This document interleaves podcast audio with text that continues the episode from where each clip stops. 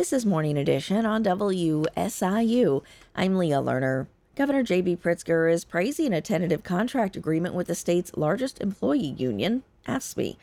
The current contract expired at the end of the fiscal year on June 30th, but the governor says a deal was reached in the early morning hours of July 1st. Details won't be released until AFSCME members review and ratify the deal. The current contract will remain in place until that happens. A Southern Illinois political analyst expects a big battle for the 12th congressional district next year. WSIU's Jennifer Fuller explains.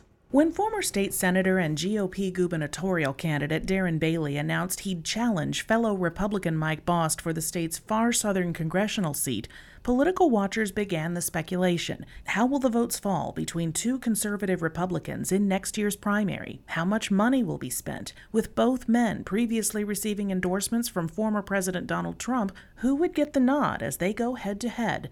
John Jackson with SIU's Paul Simon Public Policy Institute says history gives preference to Bost's campaign. I think uh, it's very difficult to unseat a sitting congressman, and uh, Mike Bost has all the advantages of being a, a sitting and very safe congressman up to this point.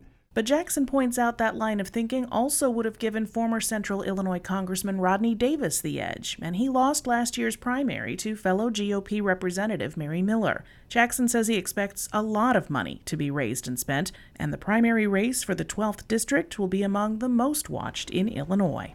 I'm Jennifer Fuller. The summer season also means grilling season, and experts warn against metal brushes that people use to clean their grills.